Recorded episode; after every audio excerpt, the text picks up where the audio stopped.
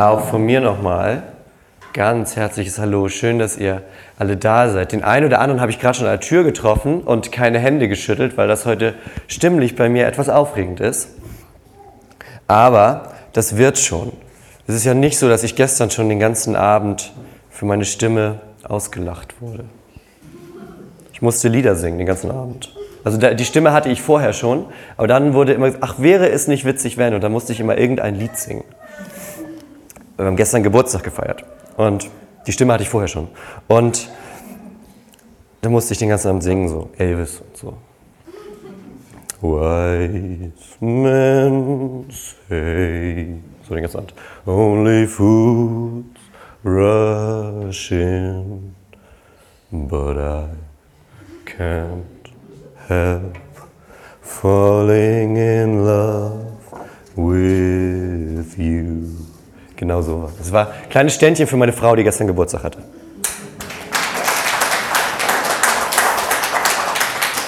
Heute starten wir mit einer kleinen Predigtserie. Wer das nicht weiß, was das ist, wir machen das hier manchmal so, dass wir mehrere Gottesdienste hintereinander nehmen und da dann ein Thema durchziehen.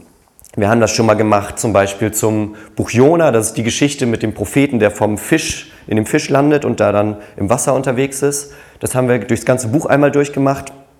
Und wir machen heute, starten wir etwas, das nennt sich Wir sind Kirche.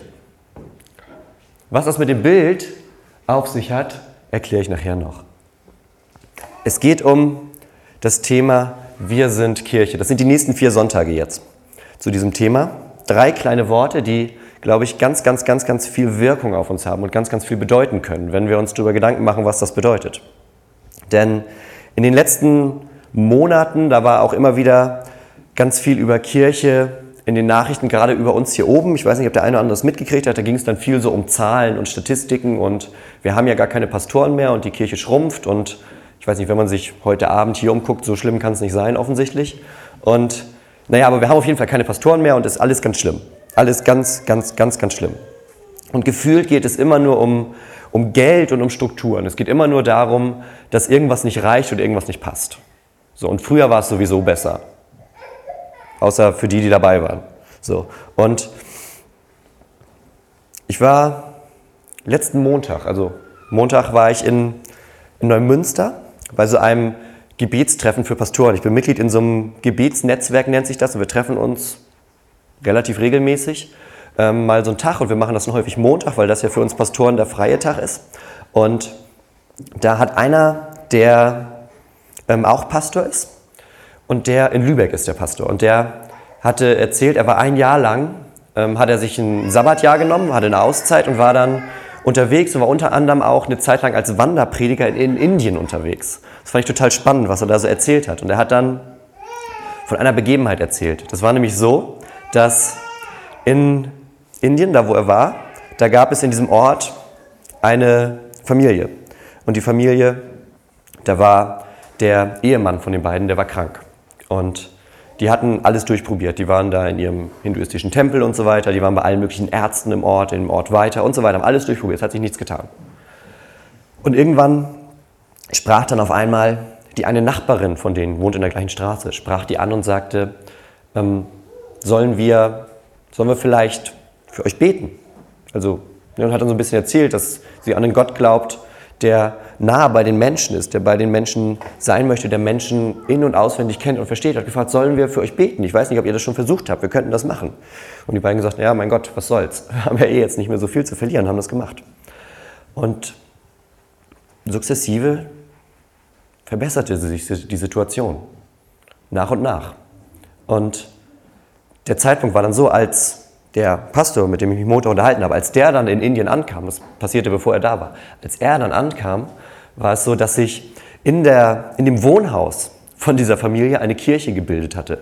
Da kamen jeden Sonntag alle möglichen Familien und Menschen aus dem Ort zusammen. Die hatten einfach nur ein Wohnhaus das, also statisch, na gut, statisch war da wahrscheinlich sowieso niemand irgendwann mal drin, aber wenn da heute jemand reingehen würde, der wird den Laden sofort zumachen. Die Leute saßen auf den Fensterbänken vor den Fenstern und haben reingeguckt. Innen war alles voll, wo man sitzen konnte. Und die haben da Gottesdienste gefeiert, weil die gemerkt haben, hier passiert was. Und ich glaube, das ist so ein kleiner Moment, den wir uns mal kurz merken wollen, da passiert was und dann passiert Kirche. Und nicht, da wird Kirche hingemacht und dann wartet man, dass was passiert. Behaltet das mal kurz im Hinterkopf, weil das ist immer ganz interessant, wenn es um diese ganzen Strukturgeschichten geht. Denn diese Geschichte, die ich erzählt habe, die ist nur ein Beispiel für etwas. Die ist nur ein so ein kleines Beispiel für Nachrichten, die man momentan aus ganz, ganz vielen Ländern der Welt hört. Auch in China, ich weiß nicht, ob das jemand von euch so mitkriegt, auch in China ist es sehr viel, dass das Christentum dort sehr wächst, dass sich, weil das ja auch lange unterdrückt war dort, ist es jetzt so, dass viele Gemeinden langsam sich zusammenfinden und dass da Menschen Gott kennenlernen. Und ich glaube tatsächlich, dass wir mit der Kirche an einer Schwelle zu einem neuen Zeitalter stehen dass manche Dinge, die bisher so waren, anders weitergeführt werden und dass sich Gemeinden mit neuem Leben füllen. Und die Frage ist, wenn man sich das so umguckt, egal wo es auf der Welt passiert, ob jetzt in Indien, China oder in Deutschland, es gibt eine Sache, die haben diese ganzen Gemeinden gemeinsam, nämlich dass sie in allem, was sie tun, ganz auf Gott vertrauen und nicht auf Zahlen und Strukturen gucken und gucken, was geht, was geht nicht und wir streichen lieber jetzt schon, bevor wir in fünf Jahren streichen müssen, sondern die sagen, wir vertrauen ganz auf Gott mit dem, was wir hier tun und alles andere wird sich ergeben. Ja? Wie so eine Rechnung, die man macht, das ist das Wichtigste und den Rest gucken wir hinterher. Denn Gott hat eine Idee mit seiner Kirche. Kirche ist kein Zufall einfach so, sondern Kirche ist etwas, was sozusagen, es ist das, was Jesus und die Stelle gucken wir uns nachher einmal an. Das ist das, was Jesus uns hier gelassen hat, als er nach Ostern wieder ne, Himmelfahrt wieder in den Himmel aufgefahren ist. Da ist, hat er gesagt, ich lasse euch etwas da, mit dem, ja, mit dem ihr leben sollt, eine Struktur, in der ihr leben sollt. Etwas, was ziemlich flexibel ist eigentlich und ja, was ein Ort des Lebens ist. Nicht etwas, was sich irgendwie aus der Not zusammengetan hat, weil, naja, irgendwas muss man Heiligabend nachmittags ja machen, sondern ein Ort, an dem Menschen ihre Bestimmung finden, an dem Menschen ihre Berufung finden, an dem Menschen lernen, was es bedeutet, ein von Gott geliebtes Kind zu sein. Und das Coole ist, genau die Chance, das zu leben, die haben wir hier auch. Und darum soll es in den nächsten vier Wochen gehen. Genau darum, dass wir gucken, wie kann Kirche heute sein? Und wie können wir die alten Traditionen, die gut sind und richtig sind, retten, aber gleichzeitig auch sehen, wie Kirche heute für Menschen von heute sein kann, dass Menschen verstehen, was da passiert und dass Menschen auch einen Zugang haben, nicht das Gefühl haben, sie sitzen in einem Museum und gucken vorne ein Schauspiel an. Ja, wir versuchen die, die Mitte zwischen beidem zu finden.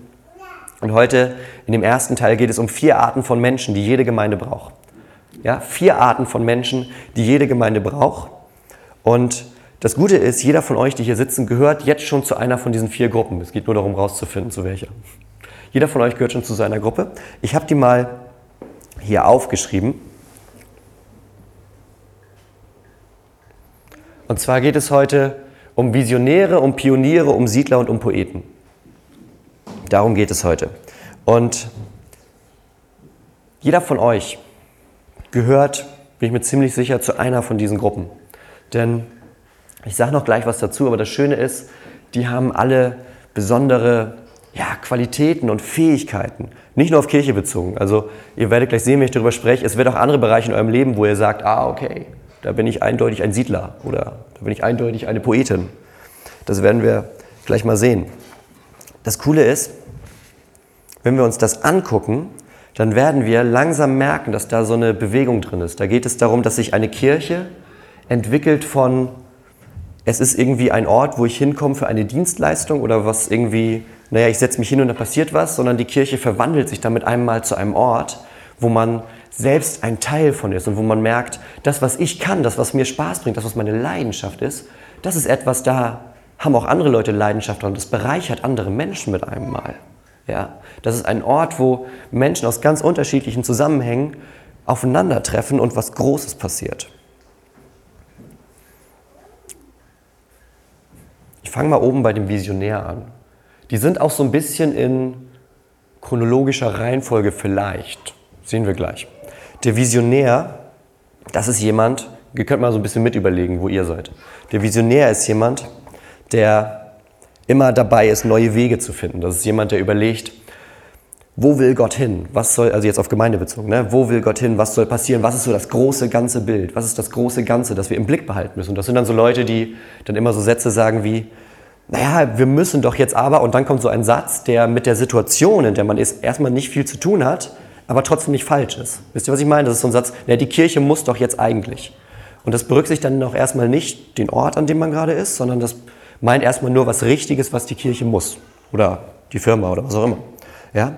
Und das sind Menschen, die, ja, bei denen im Kopf einfach immer wahnsinnig viel los ist. Und ich glaube, die, zum Beispiel die Propheten aus dem Alten Testament, viele von denen waren auch so Visionäre, weil die wussten, was Gott eigentlich will, was Gottes eigentliche Idee ist, mussten das nur eben den Menschen auch nochmal klar machen. Also ich glaube, die Propheten aus dem Alten Testament, die sind ganz stark so visionär veranlagt. Und man erkennt das immer selber daran ganz gut, wenn du so ein Prophet, äh, wenn du so ein Visionär bist, dann hast du wahrscheinlich so 100 geniale Ideen gleichzeitig im Kopf und schaffst es dann mit Mühe und Not, dass du eine davon in Angriff nimmst. Kennt das jemand? So 100 Ideen im Kopf und ah, das will ich und das müsste ich und aber so der nächste Schritt, wo es dann losgeht, der fehlt dann manchmal noch. Oder eigentlich bei den Visionären meistens. Aber das ist überhaupt nicht schlimm. Denn die Visionäre sind ganz wichtig, weil die Leute denen zuhören und nämlich den Blick aufs Ganze haben. Ja? Wenn man die nicht dabei hat bei sowas, dann verliert man sich in irgendwelchen Details und Tüdeleien. Sondern so ein Visionär ist immer gut dabei zu haben, damit der den Blick über das Ganze hat. Und die merken, wie die Dinge zusammenhängen. Einen Schritt weiter kommt dann der Pionier. Mir ist vorhin erst eingefallen, als ich die Folie da gemacht habe. Man sieht das. Wenn die Folie so aussieht, mit, ich sag mal, wenig Design und Style, dann habe ich die gemacht. Wenn die schicker sind und sich das mehr bewegt, dann hat meine Frau die gemacht. Also, als ich da vorhin Pionier geschrieben habe, ist mir erst aufgefallen, dass das ja, glaube ich, auch ein. Ist das ein Dienstgrad bei der Bundeswehr oder was ist das? Also, es ist eine Funktion. Es ist in gewisser Weise vielleicht auch eine Funktion bei der Kirche. Denn Pioniere sind die, die den Mut haben, neue Wege zu gehen. Das sind die, die den Mut haben, Dinge, die, wo andere vielleicht sagen, ja, das geht ja aber nicht oder das haben wir ja noch nie so gemacht oder das haben wir hier schon probiert und das funktioniert auch nicht oder so. Ne? Die Sätze kennt ihr. Die Pioniere sind die, die sagen, okay, habe ich gehört, ich versuche es jetzt trotzdem mal. Das sind die, weil die haben die Fähigkeit, eine neue Zukunft zu sehen und bringen aber gleichzeitig auch die Talente und Fähigkeiten mit, das irgendwie umzusetzen. Und das ist im Vergleich zu denen davor so, das sind die, die haben die Ideen, aber die gucken das eher so auf die Situation. Die fragen dann nicht, die Kirche müsste, sondern die sagen, unsere Gemeinde vor Ort müsste. Ja, das ist der Unterschied. Unsere Gemeinde vor Ort, unsere Kirche vor Ort müsste das und das tun. Und die sehen weniger vom großen Ganzen, sind dafür präziser. Sehr, sehr wichtige Menschen. Sehr, sehr wichtige Menschen. Danach kommen die Siedler. Und die Siedler, das sind die, die das Ganze dann mit Leben füllen. Stellt euch das so vor, ähm, wenn wir das hier von dem Bild eben sehen. Nee. Das. Dann könnte man sich so denken, dass der Typ vorne mit dem stattlichen Bart, der ist bestimmt so ein Pionier, denke ich mir. Das heißt, der fährt da jetzt los und guckt, in welches Land wollen wir. Und dann kommen später dann noch so 30 Planwagen hinterher, das sind dann die Siedler. Das sind dann die, die das Ganze mit Leben füllen, die auf die Strukturen dann aufbauen, die gucken, okay, wir haben jetzt eine Idee, wir haben jetzt was umgesetzt, wir haben gesehen, wie Gott hier handeln möchte und jetzt sowas wie die Inneneinrichter der Kirche kann man sich auch vorstellen. Denn ohne so Siedler gibt es keine Gemeinde. Das sind die, die dafür sorgen, dass Kirchengemeinde Leben hat. Das sind die, die dafür sorgen, dass in der Kirche Menschen da sind. Menschen begrüßen zum Beispiel. Wir haben heute unsere Konformanten standen vor der Tür und haben die Leute, die zum Gottesdienst kamen, mit begrüßt. Das ist zum Beispiel so eine Siedlerfunktion. Ich selber bin nicht so, so stark in der Siedlerfunktion, sondern ich bin mehr so in der Pionierfunktion. Das erkennt man zum Beispiel daran, wer sich umdreht, sieht er in so eine Kiste liegen, so eine große. Da klettert gerade jemand drauf rum. Seht ihr die Kiste, dieses Metallcase da? Das habe ich letzte Woche gekauft. Das Case ist nicht leer, da ist eine Leinwand drin. Jetzt fragt ihr euch, wieso ist da eine Leinwand drin und wieso projizieren wir dann auf dem Bettlaken? Gute Frage. Das kommt daher, weil ich habe mein Maßband geholt, habe hier schön ausgemessen, dachte, ja, hier sind knappe vier Meter hier vorne. Sind es auch. Da habe ich eine Leinwand gekauft, die so in der Länge 360 hat. Dachte ich, pass ja drauf rein. So, kam diese Leinwand an, war erstmal sehr schwierig aufzubauen. Ähm, als die stand, hat man hier vorne nichts anderes mehr gesehen außer Leinwand. Wir hatten quasi ein Kino hier am Freitagmorgen, ähm, was sehr cool war. Aber ein bisschen Overkill, glaube ich tatsächlich. Also die Leinwand füllt, also sie berührt die Wand nicht ganz, aber fast. Und die Decke auch fast. Und ähm, das weitere Problem ist, mit dem Beamer schafft man dann ungefähr so, na, ich will nicht lügen, 30 Prozent der Leinwand mit Bild auszustatten. Aber die Idee war gut. So, ich werde eine kleinere Leinwand umtauschen jetzt, also in eine kleinere. Aber das ist so was Typisches, ne? Das ist so jemand, der dann sagt, wir wollen jetzt hier, brauchen eine neue Leinwand, also kaufen wir jetzt eine schön große neue Leinwand. Es hätte ja auch eine kleinere gegeben. Die war nur diese Woche nicht lieferbar. Ne? Die kommt dann nächste Woche. So, das ist der Unterschied. Ein Siedler, der stellt sich so eine Frage nicht, sondern der macht das hier schön. Der kümmert sich darum, dass das alles funktioniert, dass die Menschen, die ihre Arbeit tun, na, wie in so einer Siedlung vielleicht früher, dass es was zu essen gibt, dass es läuft, dass es ein Ort ist, an dem man zu Hause sein kann. Das ist ganz, ganz wichtig bei Kirche. Manchmal fällt das so hinten runter. Kirche ist ja nicht irgendwie ein Schauspiel, was passiert oder was anderes, sondern es ist eigentlich wie so ein Zuhause. Und die vierte Gruppe, das sind die Poeten und Poetinnen. Und die Poeten, das sind die, die es dann weitererzählen. Das sind die, die umhergehen und die Geschichte von Gottes Wirken, dass wenn die merken, das ist ein Ort, ne, da waren Visionäre, Pioniere und Siedler, da passiert was, dann kommen die Poeten, die es weitererzählen, die sagen, wir sammeln die Geschichten von Gottes Handeln an einem Ort. Wir sammeln das, was Gott da tut und was Menschen dort erleben und erzählen das weiter, damit Menschen das auch kennenlernen können. Damit Menschen merken, da passiert was. So wie wenn ihr zum Beispiel morgen jemand erzählt, Mensch, ich war gestern mal wieder in der Kirche und das war eigentlich gar nicht so schlecht. Das ist Poetenaufgabe. Oder bei uns im Gemeindebrief zum Beispiel. In unserem Gemeindebrief, der jetzt die Tage, glaube ich, in die Häuser auch kommen müsste, da haben wir immer so eine Seite drin, die heißt Mit Gott erlebt. Und da schreibt immer eine Person aus der Gemeinde, so auf einer kleinen Seite, etwas, wo sie ganz abseits von hier Gottesdienst oder Veranstaltung irgendwas, sondern ganz im Alltag, so richtig so ganz im normalen Leben erlebt, dass Gott gut ist und dass Gott ein guter Vater im Himmel ist und dass Gott nah bei uns ist. Und da gibt es dann immer so kleine Texte dazu. Das ist auch so eine Poetenaufgabe. Ich möchte jetzt sozusagen, jetzt haben wir einmal gehört. Hat jemand sich wiedererkannt bei irgendeinem von den Vieren? Jemand gemerkt, oh, ich tendiere da und dahin? Ja? Du auch? Sehr gut. Was bist du denn? Pionier. Sehr gut. Dann wird dir das nächste auch gefallen. Denn das ist ein Satz. Äh, so geht nun hin und macht zu Jüngern alle Völker. Also das eigentlich ist der ganze Text länger. Der ganze Text ist mir ist gegeben alle Macht im Himmel und auf Erden.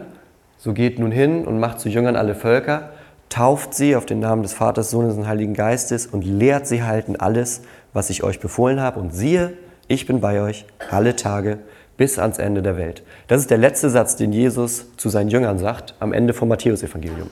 Das ist der allerletzte Satz, den er da sagt.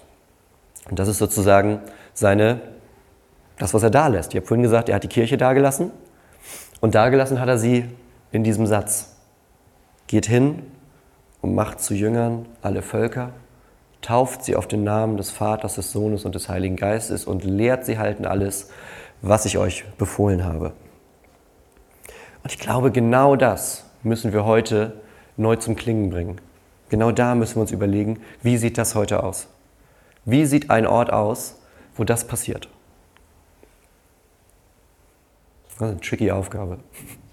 Wie sieht ein Ort aus, wo das passiert, wo Menschen sehen können, guck mal, das ist ein Ort, wo Menschen zusammenkommen, die von Gott bewegt sind. Das ist ein Ort, wo Menschen zusammenkommen, die merken, dass Gott eine ganz, ganz große Rolle in ihrem Leben spielt. Die auch gemerkt haben, dass ein Leben mit Gott was anderes ist als ein Leben ohne Gott, dass ein Leben mit Gott Veränderung bringt. Ich bin jetzt 31 und bin ungefähr jetzt ja, bin die Hälfte meines Lebens Christ. Und wenn ich das jetzt so rückwirkend vergleiche, ist mein Leben doch sehr anders. Seit ich sage, ich bin jeden Tag wieder bereit, den Weg mit Gott zu gehen und Gott zu bitten, Gott sei heute bei mir. Geh mit mir den Tag, sei in den Begegnungen mit Menschen, die ich habe, sei in den Gesprächen, die ich mit Menschen führe. Stärke mich für all das, was so anliegt. Und das gibt mir neue Augen für die Welt. Und die Frage ist dann, wie wir gemeinsam schaffen, dass das hier ein Ort wird, weil ich glaube, die allermeisten von euch haben auch solche Momente, wo es auf einmal so war, dass da wie so Augen aufgehen, dass da was passiert, dass ihr merkt, ich kann mir das gerade nicht erklären, aber ich spüre, dass da was ist. Ich spüre, dass sich da gerade eine Tür aufgetan hat, die vorher noch zu war. Und das ist Kirche. Das ist Kirche. Das ist der Ort, von dem Jesus sagt, mir ist gegeben alle Macht im Himmel und auf Erden. Darum geht hin und sammelt alle Menschen zusammen, habt Gemeinschaft miteinander und ich bin dann mitten bei euch.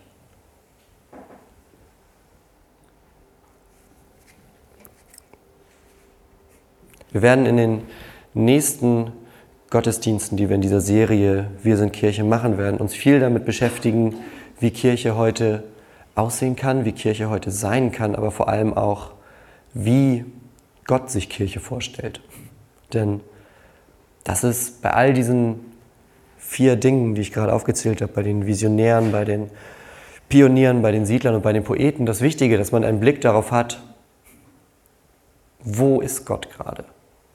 Ein Pastor, von dem ich einige Bücher gelesen habe, Rick Warren heißt der, der hat sein eines Buch, eines seiner bekanntesten Bücher, fängt mit so einer Metapher vom Surfen an. Er sagt, man würde niemals mit seinem Surfbrett am Strand stehen, wenn das Meer komplett glatt liegt und da passiert sich gar nichts und sagen, so, und jetzt gehe ich surfen. Sondern man geht mit seinem Surfbrett an den Strand und guckt, wo sind die Wellen. Ja, man guckt, wo sind die Wellen und timet dann ab, dass man mit seinem Surfbrett im richtigen Moment an der richtigen Stelle ist, damit man surfen kann. Niemand versucht mit seinem Surfbrett auf einer ruhigen See zu surfen. Und so ähnlich ist es eigentlich auch, wenn wir über so eine Pionierkirche sprechen wie hier. Über so eine Kirche, die sich sagt, naja, wir gucken, wo handelt Gott denn schon hier? Wo handelt er denn schon hier? Und wie können wir da gemeinsam ja, dabei sein, noch mehr zeigen, Menschen noch weiter zu diesem Gott hinführen? Ja, wir suchen, wenn man das so sagen will, wir suchen nach den Wellen des Heiligen Geistes, damit wir dann surfen können. Mit der Kirche. Die surfende Kirche auf dem Heiligen Geist. Das Bild wird immer komplizierter. Aber darum geht es im Endeffekt, dass man nicht sagt, wir machen jetzt Kirche, sondern dass man sagt, wir sind schon Kirche, weil Gott da ist. Weil er uns in Jesus versprochen hat, dass wir keinen Tag unseres Lebens alleine gehen. Niemand von euch. Ja, wenn ihr sagt, ich vertraue mit meinem Leben auf Gott, ich vertraue darauf, dass, ne, unser Kreuz hängt da vorne, ich vertraue darauf, dass das, was man da an der Wand sehen kann, dass das für mein Leben eine Bedeutung hat. Dass das bedeutet, dass ich nicht im finsteren Tal wandere, sondern dass Gott bei mir ist, dass Gott mich auch durch die schweren Phasen meines Lebens trägt, dass Gott mich auch durch die Phasen meines Lebens trägt, für die ich vielleicht momentan gar keine Erklärung habe, weil das vielleicht ein ganz schlimmer Verlust war. Auch da ist es so, dass Gott da ist, manchmal erst im Rückblick.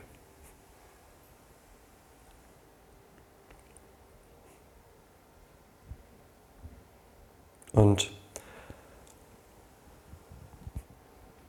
Entschuldigung, ich stock gerade so ein bisschen, weil ich, ich habe es manchmal so, als ich meistens bete, ich parallel, während ich predige und kriege dann, manchmal ist es wie so ein zweiter Film im Kopf. Und bei mir war das so, dass mein, ich habe ja vorhin die Geschichte erzählt mit dem Mann, der geheilt wurde. In Indien, also ich war nicht dabei, aber ich habe die Geschichte gehört und dann bildet sich diese Hauskirche, erinnert euch, ist noch nicht so lange her. Und ähm, das klingt ja erstmal richtig gut, ne? Denkt man, krass, Wahnsinn. Alle gesund, Kirche da. Und wir haben bei uns in der Familie sowas ähnliches erlebt. Mein, mein Großvater, der hatte Krebs. Und ähm, ging immer weiter voran und so weiter und so weiter. Und mh, mm, so richtig viel Zeit war dann nicht mehr. Und dann habe ich auch immer mit ihm zusammen gebetet und habe für ihn gebetet, habe ihm die Hände aufgelegt und so weiter. Und irgendwann war von einem Mal aufs andere Mal der Krebs weg. Wussten die Ärzte auch nicht, wieso, aber er war weg. So. Ähm und dann drei, vier Jahre später kam er wieder. Und dann ist er gestorben. Im Krankenhaus. Hier in Flensburg war das. Und ich war zu der Zeit, ich habe ja in NRW eigentlich studiert, aber ich war zu der Zeit auch hier oben und war so jeden zweiten Tag bei ihm mit im Krankenhaus und habe mit ihm geredet, gebetet, aus der Bibel was vorgelesen, was man so macht. Und dann ist er gestorben. Und dann habe ich ihn beerdigt. Und dann war das für mich erstmal so ein Moment, wo ich dachte, das passt doch jetzt nicht zusammen. Warum wird er erst gesund und dann doch zu sterben?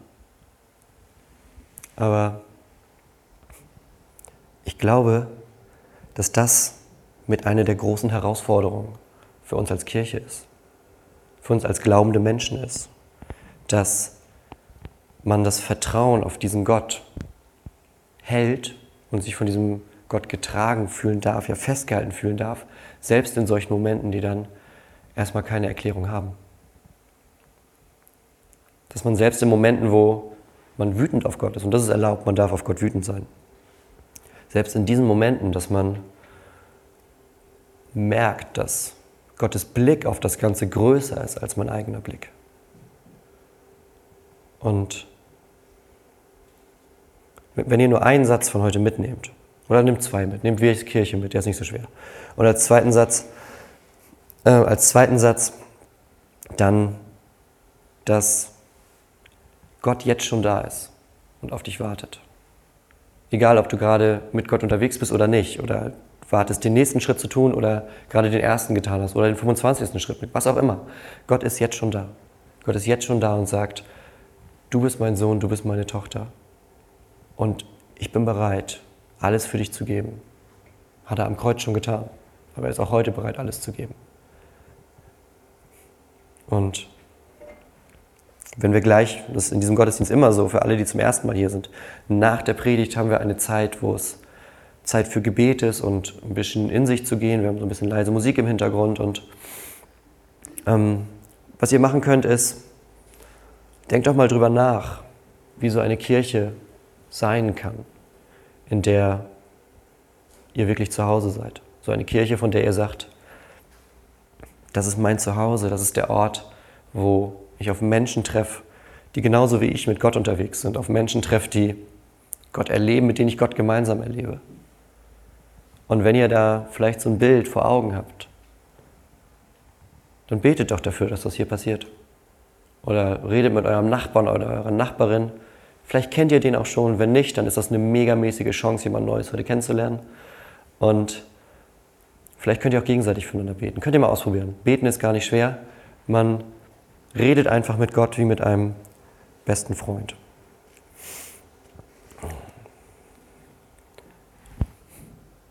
Ja, und damit so ein bisschen abrupt, weil ich die Geschichte mit meinem Opa gar nicht erzählen wollte, neigt sich die Predigt dem Ende zu. Aber auch das ist Kirche. Das ist ja das Schöne. Ne? Kirche ist ja nicht nur, wenn. Kennt ihr diese Fernsehgottesdienste Sonntagmorgens? Ein Freund von mir hat auch mal so einen gemacht. Die müssen das auf die halbe Minute timen, was da passiert. Ich könnte das gar nicht. Die würden halbe Stunde später, das ist wie bei, ne, wie bei Wetten das, alle nachfolgenden Sendungen verschieben sich um 20. Das ist, wenn ich den Fernsehgottesdienst mache. Deshalb darf ich auch nicht.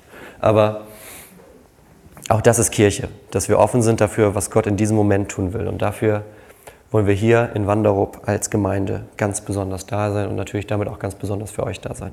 Gemeinsam, weil wir Pioniere dieser neuen Kirche sind. Amen.